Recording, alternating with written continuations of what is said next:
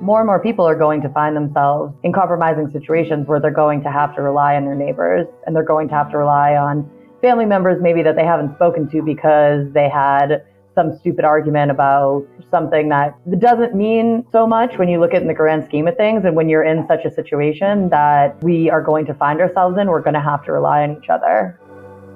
I guess it comes down to that, you know, do you think humans are intrinsically good or evil? I think they're good. Welcome to the Staying Free podcast. Hope you're all doing well. Hope you're all enjoying the summer or winter, I guess, wherever you are in the world. I've just got back to Mexico and it is extremely hot uh, and also very loud. So I apologize if you can hear the cars, the animals, the construction, all that stuff going on. It's never a quiet day in Mexico, but hopefully my new mic will help to block out some of the sounds going on outside. Anyway, I hope you enjoyed the last episode with Parallel Mike. Mike was kind enough to invite me on his podcast to have a kind of debate, friendly debate, let's call it, about Bitcoin. And it was a really, really good conversation. Mike and I have different ideas on Bitcoin, especially in terms of its long term value. But I think that having conversations like this, which are open and come from a place of respect and wanting to get down to the truth of the matter, uh, that's what we need more of. So I definitely recommend you go and check out that conversation between me and Mike. Since that conversation wasn't actually released when I did that episode with Mike, I wasn't able to mention it in the intro, but I have now put a link to that episode in last week's episode with Mike. So if you're interested to hear that conversation, then shoot over to my last episode with Mike, and there'll be a link there in the description. Now, for this week's episode, we have Erin Leigh, who's also known as Just a Thought on Twitter. Many of you will be following her already. So I saw that Erin had published a article on Substack called How to Harness Our Humanity, and I really liked the sentiment of the article. So that was the main reason I wanted to get Erin on the podcast. So we started by talking about the article itself, but as always on this podcast, we ended up talking about a whole host of different subjects, but generally themed around the idea of how we can bring people together and kind of heal these divisions in society to work towards a better future, which is actually in the service of the people rather than the globalist interests. What I really respect about Erin is that she's got a positive attitude and doesn't seem to get drawn into an us feed them mentality, which is definitely something that I struggle with. But I think it's super important to recognize who the real enemies are and to not get caught up in fighting each other. I hope you enjoy the episode. If you do, please give it a share on social media. If you're enjoying the podcast so far, please give it a five star review in whichever podcast app you're using. Once again, there are two ways that you can support the podcast. One is by giving a Bitcoin tip on the Twitter profile page. Just click the tip icon. The other is to go to the link in the bio or the description of this episode, which will take you to buy me a coffee, and that will allow you to give a small donation as well. Tips are hugely appreciated and they will go directly to the cost of running this podcast. Final thing to note is I do intend to put this podcast on YouTube you're listening to this in the future, then you might actually be listening to this on YouTube already. I understand that YouTube is heavily censored, and I will have to censor the episodes in order to meet YouTube's community guidelines, but I'm going to make this very, very obvious in the episode. So if people want the full conversation, it will always be available, both from the podcast feed and on other censorship free platforms. But for all its faults, YouTube is quite good at building an audience, and there are a lot of people who don't use podcast apps at all. So I may have to edit some bits out on YouTube, but I will make it very obvious when I do and direct people to censorship free platforms. I might be being a bit naive about the strategy and I might end up getting kicked off YouTube anyway, but if that's the case, then nothing is lost. All right, enough of the intro. Let's get to the episode.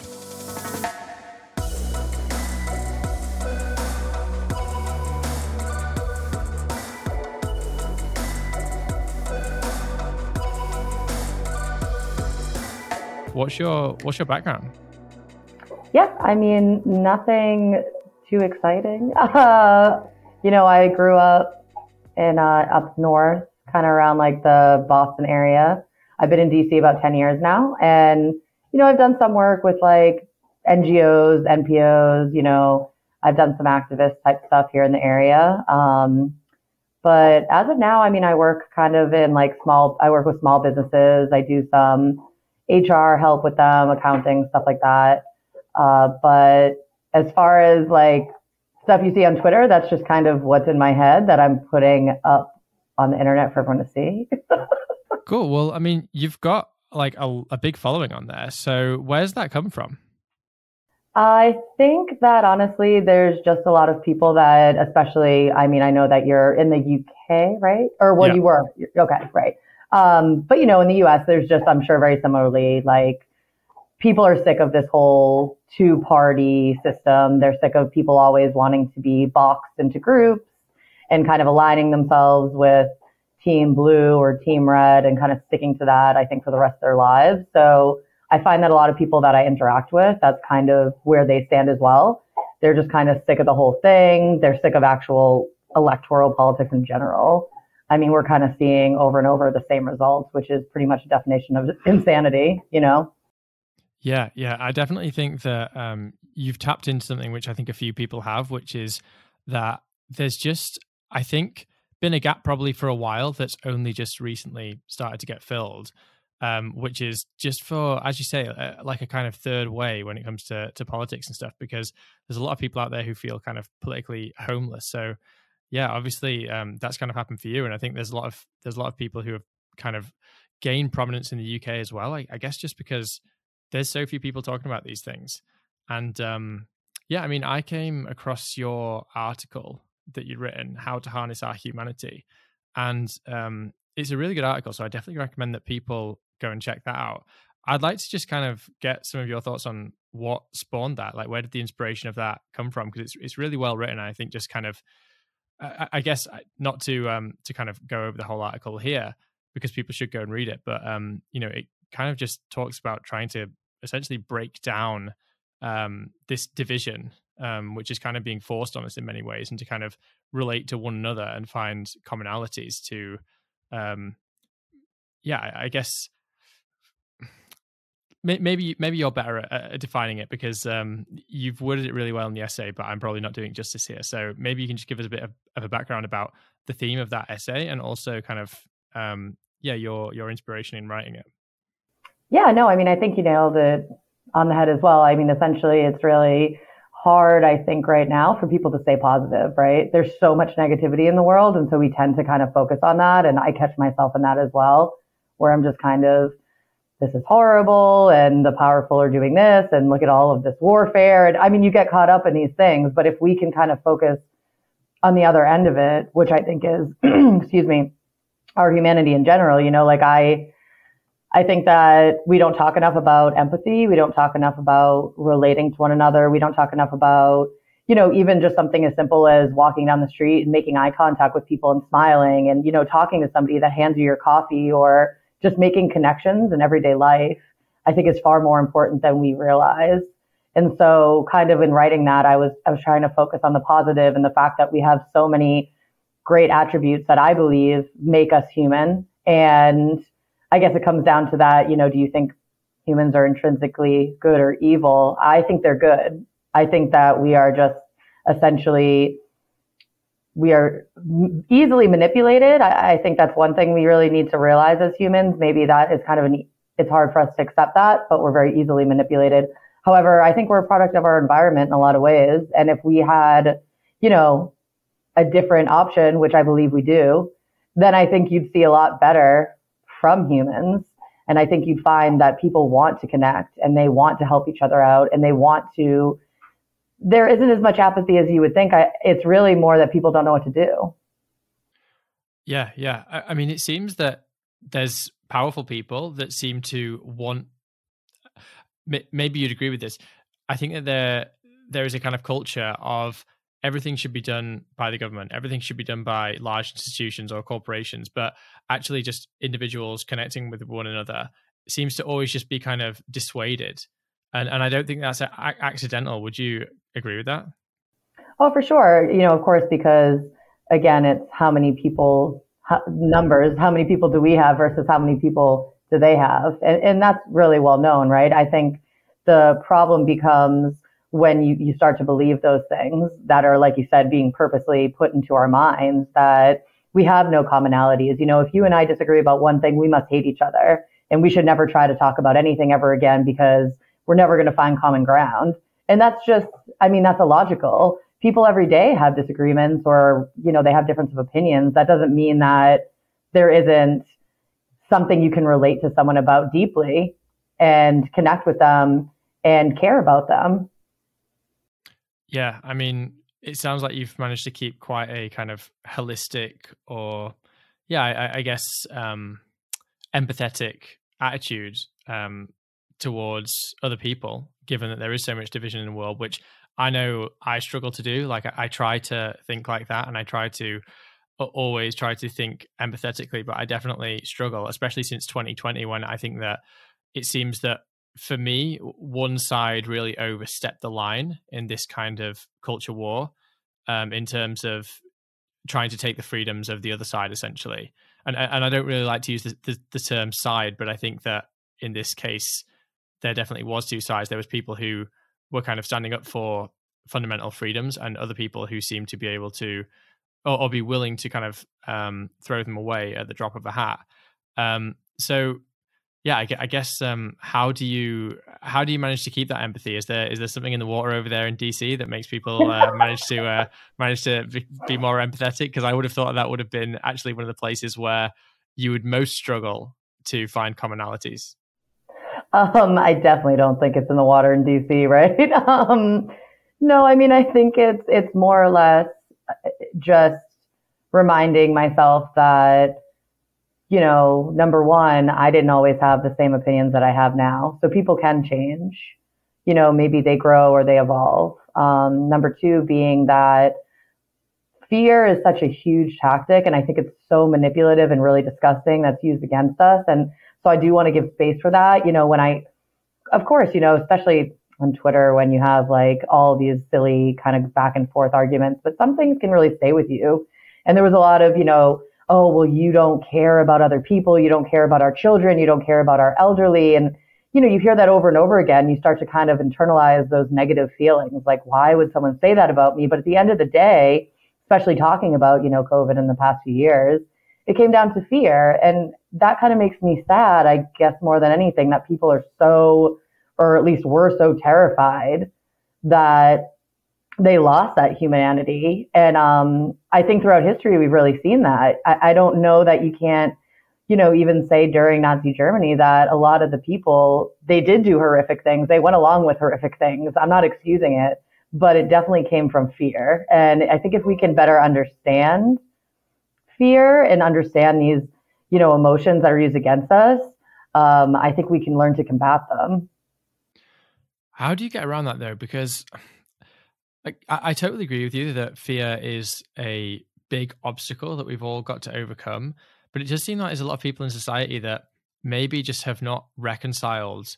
Um, in my view, I think that people not reconciling the concept of their own death actually has led to a society which is totally irrational um, in a way and kind of neurotic because we do absolutely crazy things like, you know, it, I never thought that we would see the day where people say, "Okay, I'm going to just lock myself in in my home for like an indefinite period of time because I'm afraid of a virus, for instance." Because once you've once you've kind of done that, once you've gone there, you're essentially saying like my my desire to live, um, or my desire to kind of continue living without risk, essentially supersedes any other desires that I might have to actually live a fulfilling life.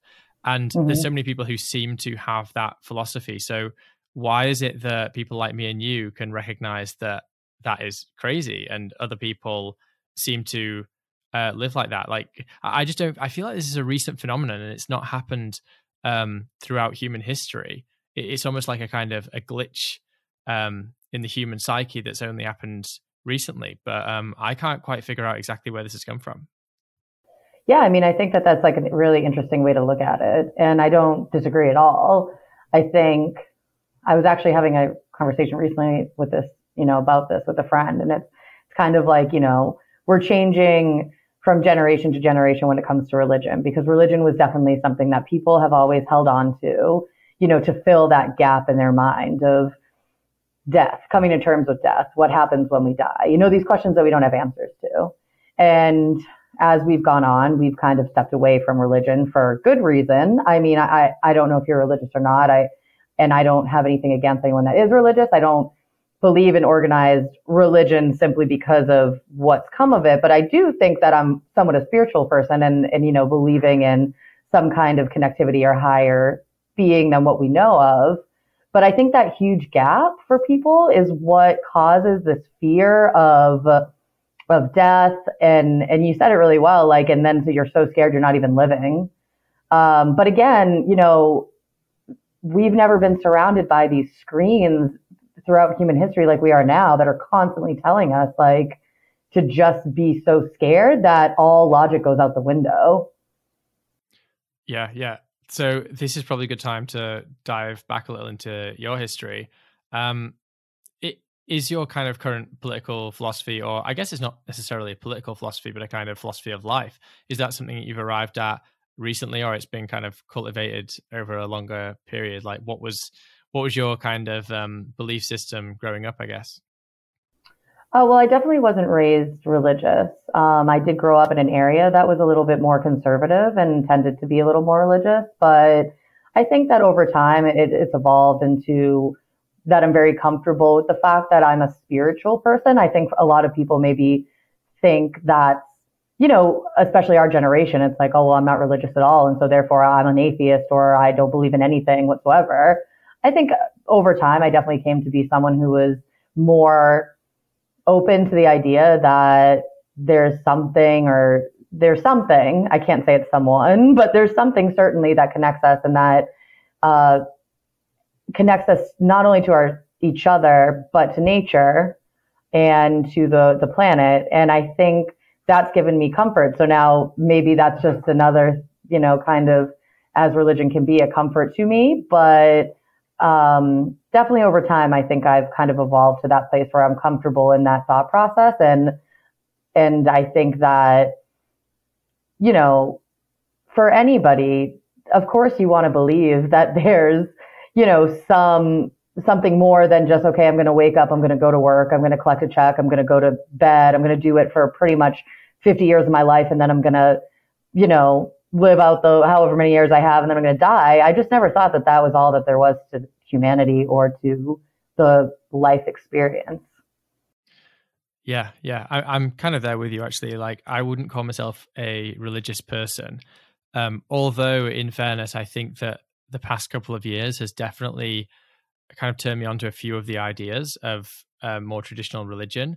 Um, I guess, yeah, I wouldn't necessarily call it like organized religion that I um, kind of have more sympathy for now, but just some of the the ideas and I, I guess for me, honestly, like I feel like um, what we've seen since um, the beginning of 2020, some of the things that that I've seen, I just there's a kind of palpable evil about it, and I, I try not to go too down this um, down this road and, and sound like a bit of a kind of evangelist of some sort. But there does seem to me some th- some lines that have kind of been crossed that have made me kind of think there are people out there who almost seem to have a anti-human or anti-life kind of ideology or a pushing for something which to me just feels so antithetical to the kind of um, ideas we should be living by or the kind of um or ideals is probably a better word that we should be that we should be um striving towards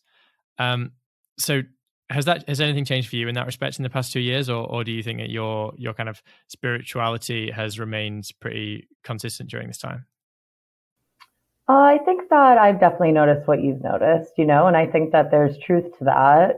And I think that when you start to think on a bigger scale of how much control and power and violence and war, of course, these are just inherently evil things. And because they've become so much more prominent in our everyday life, I think that it's natural for us to, to kind of say, okay, well, these are ideals that I would never align myself with. And so what is maybe not the opposite, but what can I align myself with in some way mentally that feels healthier and feels more natural and feels you know, the essentially, yeah, I guess the opposite of what I'm experiencing. You know, I, I definitely can relate to that. Um, I think for a long time, I've kind of realized in some degree, you know, when you speak of like some of these warmongers or some of these, that there's like a true evil. And I don't know if that's based in some, not maybe like religious way, but like a spiritual way. Because like you can't really line up in your mind why anybody would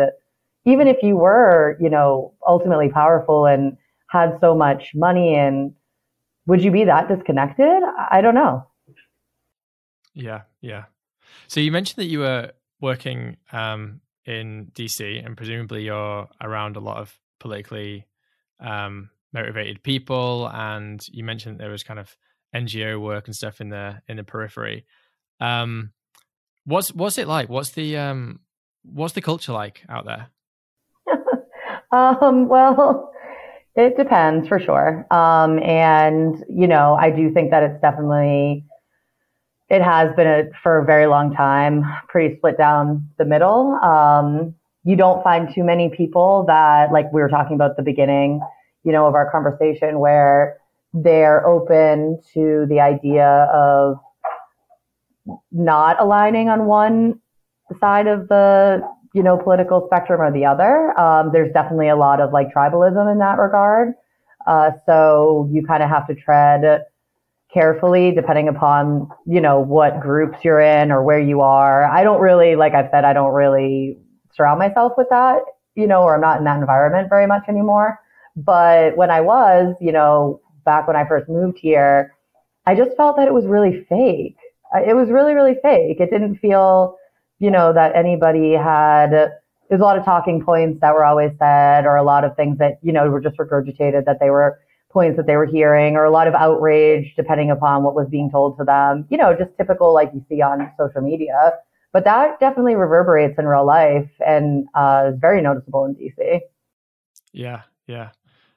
Um, just going back to your article a second, you mentioned that well in, in the article obviously you're you're kind of discussing how people can come together despite some of the polarities and, and things like that that's going on in the world um, how do you see that happening? Like, what do you think are the actual core values that we can get back to? Because it, I, I try to remain positive about this, but I also am kind of, I kind of feel like these divides that we have in society are somewhat irreparable until there is a kind of a willingness to, how do I turn this? Like, a willingness to to compromise on one side, and I kind of feel like the value set that um, you know someone like I have, and you know presumably you'd be, um, if not in my camp, pretty close to it, which is you know the fundamental ideas of things like you know human freedom and you know bodily autonomy and things like this.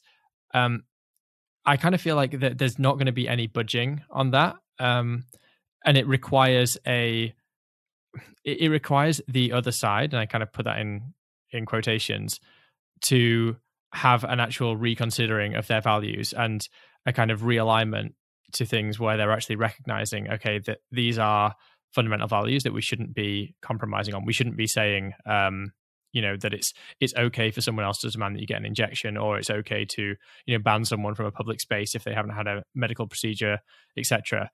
Um, I can't see this divide being healed.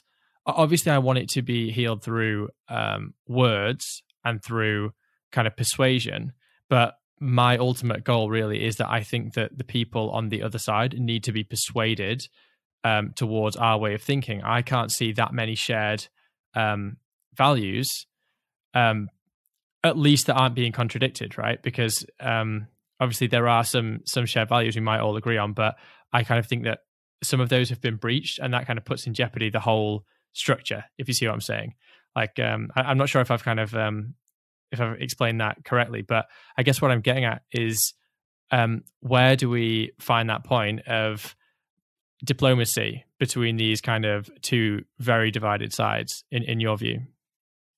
Well, I think just in general, what's what we're going to be seeing, you know, um, over the next however many years, more and more people are going to be in dire situations where they're not going to be able to pay their mortgage, they're not going to be able to have access to you know, we're having already kind of food shortages here in the US.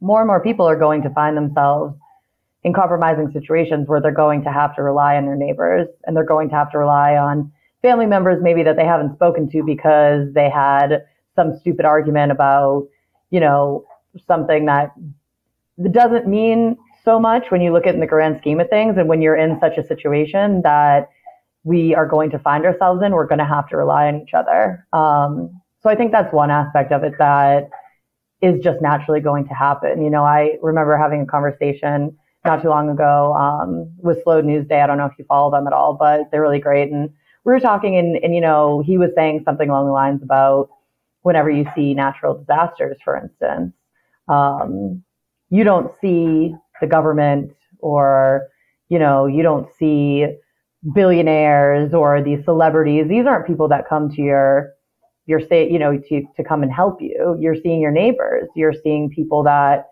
you know, live down the street from you. You're seeing people that maybe you've never even spoken to before, strangers.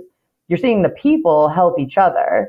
And I think there's something to be said about that because I don't think that it even, it's something we consciously do necessarily. Uh, maybe it's subconscious that you, we just kind of come together in that way. Um, so I think that that's one aspect of it that we may see. Um, I think another aspect, just speaking specifically of, uh, you know, bodily autonomy in COVID and the things that we've gone through over the past couple of years, um, I'm seeing a lot of people, I don't know if you are as well, um, on social media who were very much very on the side of, you know, we need mandatory vaccinations, we need vax passports, all of these things, who either saw firsthand, um, you know, maybe they had themselves or a friend that was was harmed by the injection. Maybe they feel very much like, hey, I was told that if I did this, I would be protected, and I wasn't. Um, so I think just that in itself, we're seeing a shift. Um, and I think when people realize that they've been fooled, they start to get angry and they start to ask questions. And that's ultimately what's going to bring us together is people asking those questions of themselves, you know, coming to those conclusions themselves, I should say.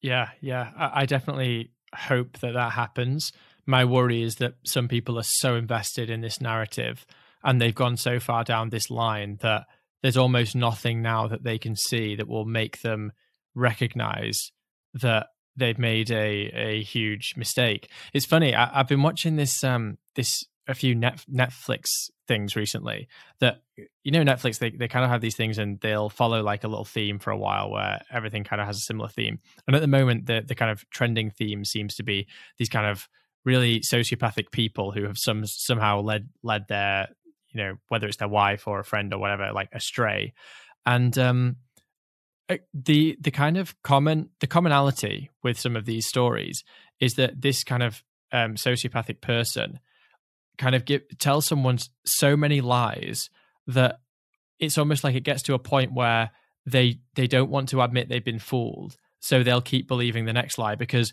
because the moment they stop they have to kind of face the consequence of all of the previous lies and what that actually means about their kind of existence and where they've come to.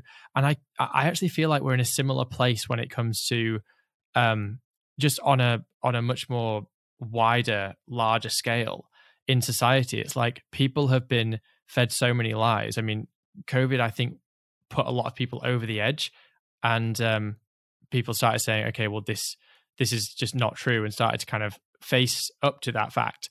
Um, but for the people who haven't, they've swallowed a lie that's that's so big that it's almost like it's really difficult now to come back from that. It's really difficult to admit that you have been duped because the the the kind of ramifications of that are so big. You know, you're essentially saying, you know, my, my government isn't there to protect protect me. My government, in fact, is um, doing quite the opposite. You know, my, my government is completely lying to me and um, does not have my best interests at heart. So, yeah, I, I, really, I really hope that people can come to that. But my my worry is that as the as the lies progressively get swallowed, that people are just almost kind of browbeaten into just swallowing the next one and the next one and the next one, and are not going to come to this point of um, kind of reconciliation with what's happened and, and, and where we are, um, you know, in terms of our trust for institutions and governments. Yeah, I mean, I think you're absolutely right. I think that really we're kind of in, like you said, on a larger scale in an abusive relationship with the powerful. And I think that it's very difficult for people to come to terms with that. You know, you kind of have Stock, Stockholm syndrome or, you know, you kind of just have to lie to yourself in order to accept that truth. Somewhere deep inside, though, you know that that's the truth. Um, and there, and you know, there are people that come out of that on their own, and then there are people that I think, like you said, they just continue so far down that path because they don't know how to come back from it. And and I agree with you. There's plenty of people look who, no matter what happens, what happens five years down the road, ten years down the road, what happens tomorrow, they're not going to come to terms with that. That's just a reality. There's plenty of those people. But I think on a larger scale, there will be more of an awakening. I think there will be more of a of a having maybe a for, force of hand to come to terms. Um, but just I mean for people like you and myself and many others, I also just, I guess I can't wrap my head around it being helpful if I were to be someone who wasn't empathetic or, or wasn't open um, to them possibly coming to those realizations because, you know, like what's the saying, you get more bees with honey than you do vinegar or, you know, like I think that there's truth to that just in humanity. And if, and if, if I'm a divisive person and I'm constantly saying like, you're wrong or, you know, you're stupid or you may even be dangerous, like given the past couple years, um, then they're never gonna, they're gonna shut down completely. There's no one's ever gonna listen to me on any level or anybody for that matter about a difference of opinion. Um, so I guess that's kind of what I've tried to. You're not wrong. I'm, I, have tried to stay in that mindset, but it can be very difficult.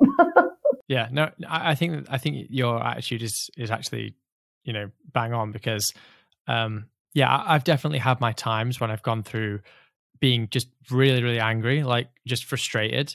And I think in the heat of it all, you know, when everything was kind of going on in 2020 and 2021, um, you know, I just had a lot of anger there because I could see things just going in such a terrible direction and people were just kind of going along with it.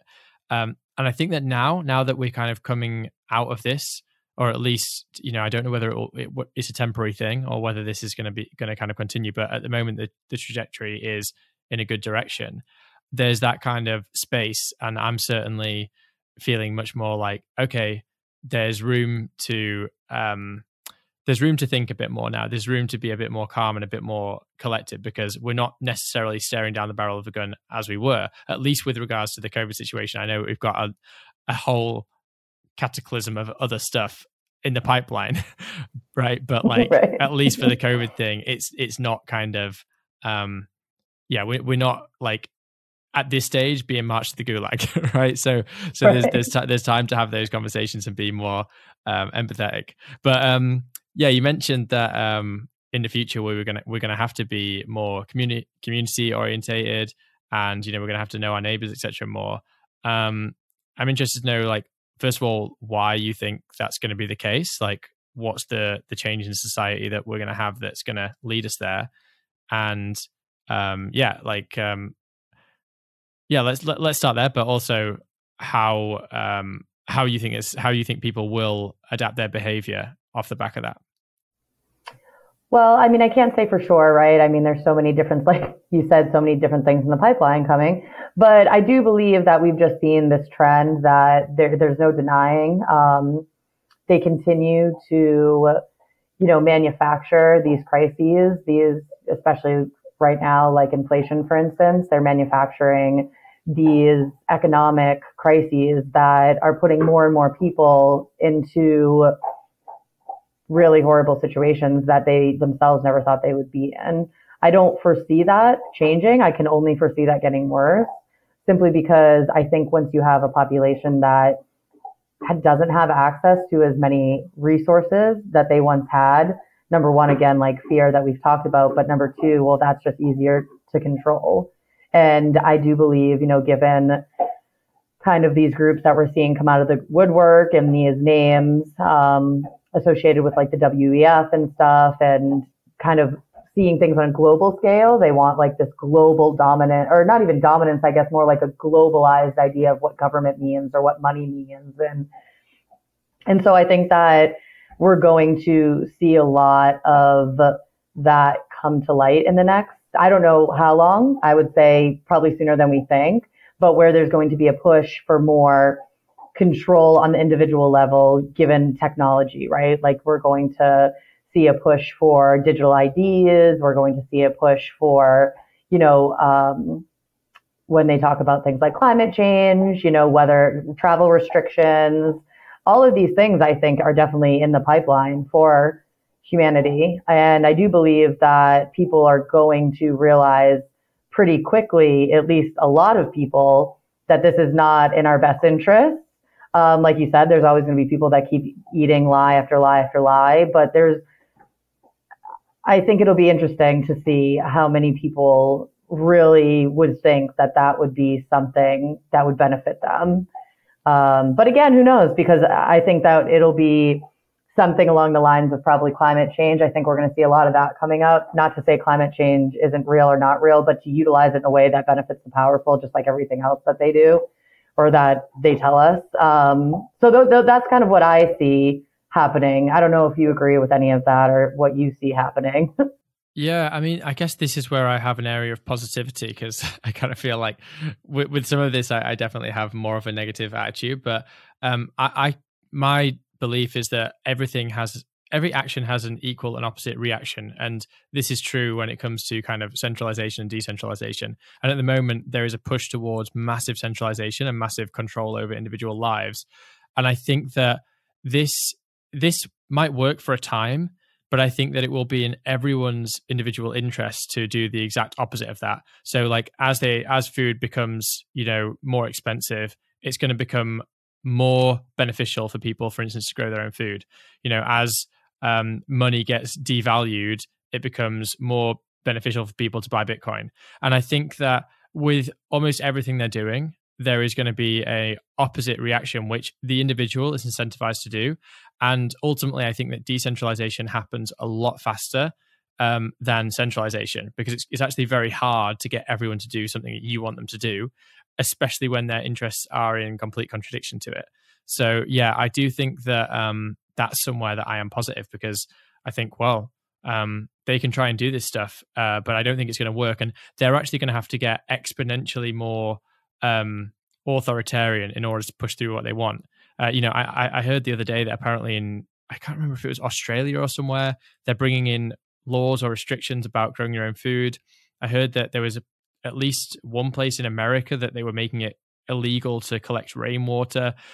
you know, these things ultimately cannot be justified whatsoever. I think with a lot of um, things they're trying to bring in, like you said, they can be justified through, okay, well, you know, um, we need to bring in mandatory va- vaccinations because um, you know there's a pandemic, or we need to you know stop you from using your car because climate change, right? But when it comes to saying you can't grow your own food, you can't collect rainwater, I mean, they're the kind of justifications for those kind of draconian controls are going to have to get so outrageously kind of absurd that I think that it is going to wake more and more people up. And then again, as, as, more and more people wake up, they take the actions to defend themselves against these um, these same people. So, yeah, I think I'm kind of long term positive about that, but I do, I definitely agree that in, in the short term things will get pretty messy. I think that the the water is going to continue to boil, and it'll be a while until people have the ability to kind of jump out of it um, you know, because because these things do take time. It takes time to to build up your own sovereignty and to build up your own community, etc. Yeah, I mean, I think that's that's definitely true, and I agree with that. I think it's a great way to see things as well because I thought that myself, even with you know the past few years with COVID. I've thought, well, you kind of shot yourself in the foot in a lot of ways, you know, because they're showing their true colors in these authoritative, more you know unjustifiable actions that are going to force people who may not have necessarily paid as much attention or maybe not even that they haven't paid attention, but maybe that they never really questioned some of these things. Um, it's going to force them to kind of look at, you know, look around and say, okay, well, none of this actually makes sense. And if it doesn't make sense, then what's the motive behind it?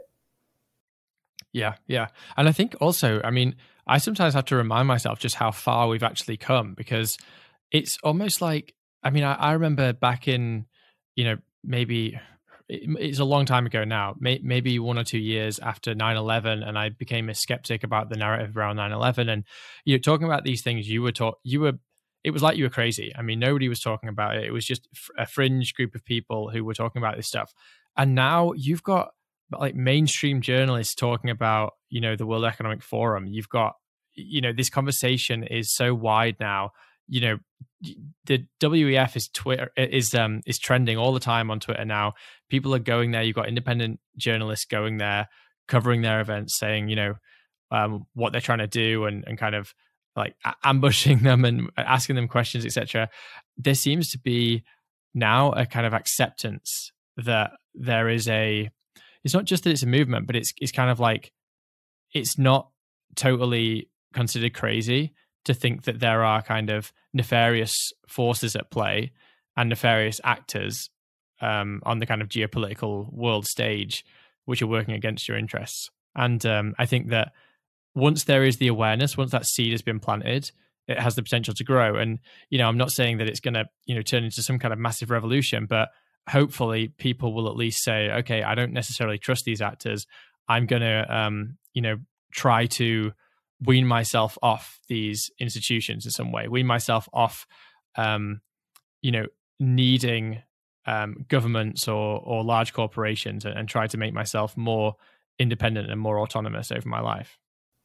Yeah, for sure. And I think that, you know, those small steps ultimately lead to bigger things for the individual, you know, because if you're, you're taking that kind of stance and you're saying, you know what, I'm not going to rely on government for, you know, even something like growing my own food or maybe, you know, you have this whole kind of group of people that are about living off the grid or, you know, when I had traveled overseas, I met people from all around the world that were absolutely, I wouldn't, yeah, I guess anti-government to a certain extent, but more or less they were just very individualized. They're very independent. They didn't feel that they had to, nor did they want to rely on their governments. And I think that we are going to see more and more of that. We already are. And it's funny that you say, you know, about conspiracy theorists. I mean, I've been called a conspiracy theorist, I think, since I was like, you know, 18 years old. And it was always this like negative connotation and it made me feel, you know, kind of isolated and kind of questioned myself, like, am I just kind of running with these things in my mind and there's no truth behind them? But now it's really crazy to see uh, these things become not mainstream, but like you said, to see so many people having like these open conversations on social media and to see these independent journalists going to these places and, you know, to have these characters that we've been th- thinking about and talking about forever coming to light. I mean, that's hugely positive and gives me a lot of hope. Yeah, yeah, I, I definitely think there is a, a kind of awakening that's going on, and it's almost like there's been so much happening. It's there's almost not been an opportunity to step back and just see how far it's come. I mean, I mean, Twitter now, that's all it is. that's all Twitter is about. Twitter is basically just this massive uh, movement of people um, who are questioning the narrative. And you know, don't get me wrong, like there there are other uses for Twitter, but I would say I would say that I'm not I'm not necessarily just speaking from my echo chamber to say to to say this. I mean, you know, I can log I can log out of my account completely, and I can just look down the feed of Twitter, and you're going to start seeing things that are questioning the narrative and a lot of alternative ideas being put out there. And you know, I know we've got some big people who are kind of joining this. Mo- I say joining this movement. I know a lot of people kind of credit like Joe Rogan and Elon Musk as if they're somehow the kind of lords and saviors of like free speech or whatever. But personally, I just think that these people are following the direction of the tide. Essentially, you know, these people are in my view, they're they're downstream of this movement, and they've kind of recognized, you know, an opportunity to be on the right side of things. And but I think the movement was already there; it was already gathering steam, and now you've got big players who are kind of um, joining that. And in the UK here, we've got this um, this kind of new news network um, called GB News, and um, before that, we had one called Talk Radio, which was the only thing that was really questioning things like lockdowns and, and masks, but only you know it was it was mild. It was it was a gentle touch, and you know it, it kind of wasn't really. Uh, they were being too soft essentially, and then you have this new news network called GB News, which um, I don't know whether you're familiar with it. There's, there's a guy there um, called Neil Oliver who does these speeches, and they're they're really excellent. So if you haven't um, checked it out yet, I definitely recommend that you do. I don't know if it's big at all in, in America.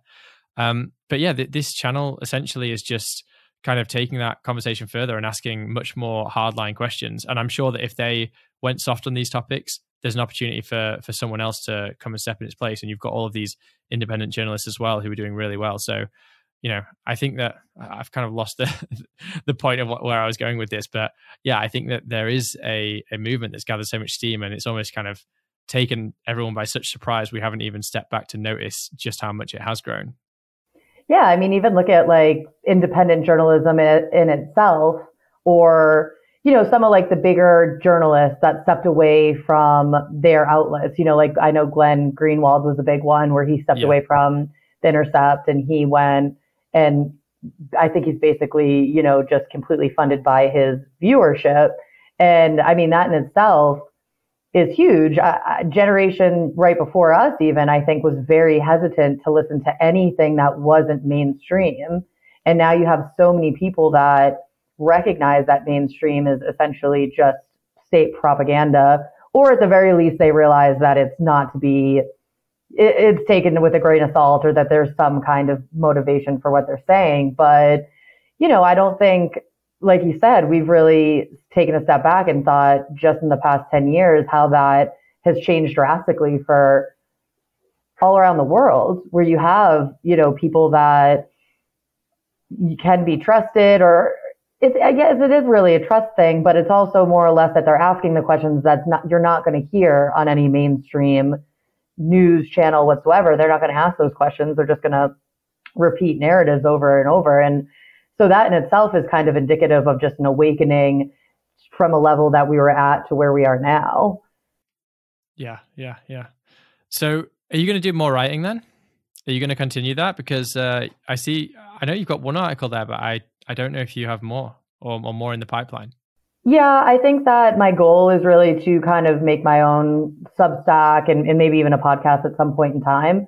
Uh, this is all very, very new to me. Like I, I started utilizing Twitter, Twitter about two years ago, and prior to that, I, I had Facebook and Instagram, which I just couldn't be on anymore because talk about you know propaganda and I don't know those sites really just seem to be completely the algorithm is just insane to me. But um, even just doing like podcasts and stuff, this is probably like my fourth or fifth time that I've that I've done this. But I do find that, you know, it's just very uplifting. It's great to connect with people that you would never otherwise be able to connect with. It's great to be able to have these conversations, you know, that maybe you're not having at work or you're not having, you know, on the bus or whatever. So, so yeah, that's my goal for sure. Shirt, shirt form is um, Substack and, and possibly a podcast. That's awesome. Yeah, yeah, I totally agree. I I just think that we can't have enough of these kind of things ultimately because if we are going to be out there criticizing the mainstream media and saying, you know, you're not having these conversations, you're not talking about this, you're not talking about that, we've kind of got to be willing to to actually say, okay, well, we're going to start challenging it. We're going to start having those conversations ourselves. And yeah, really for me, when I started this one, it was it was just that there was so many interesting people I was connected to um, on Twitter and I was like, I just want to speak to some of these people. I just kind of would love to have a conversation with them. Exactly like it sounds what your motivation is. I was just like, I'm not getting these conversations in real life. Let's have them and hit record.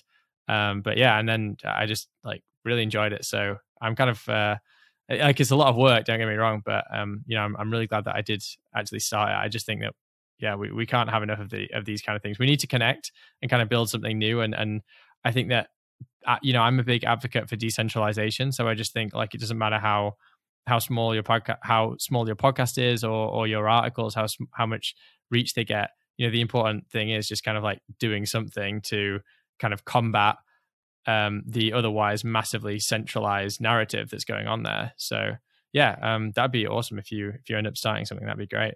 Um, so before we sign off, um, You've been actually super positive throughout this whole thing, which is great because normally what I do is I, I kind of save the end section for a more positive message. Um, but I'm going to throw it over to you anyway, just for you to to say kind of what you think we can all be doing essentially to try to live more in line with our principles and to also kind of defend ourselves against some of the darker things that might be coming down the line. Yeah, I mean, I think that something that I've started to do more recently as well is just as like we're talking about connecting in this way, I've tried to really here and there kind of feel out the situation, but kind of connecting with people just in everyday life.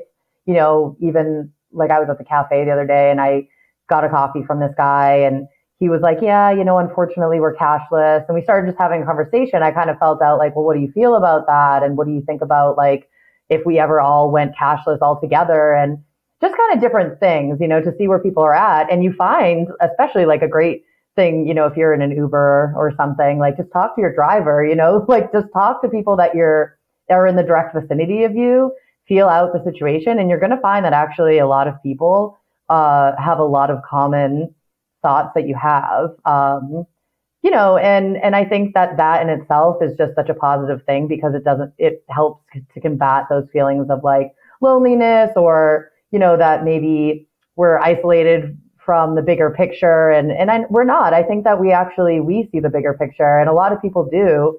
And the more that we get out there and just kind of grab onto those ideas and those people and those thoughts, I mean, the better off we'll all be for it. Awesome. Well, Erin, thanks so much for coming on and having a conversation. Do you want to just let people know where they can find you before signing off? Yeah, sure. So uh, my Twitter handle is just a thought, and it's at e underscore g a l v. Great. Thanks so much, and write some more articles too. All right, I will. Thanks so much. Take it easy. You too.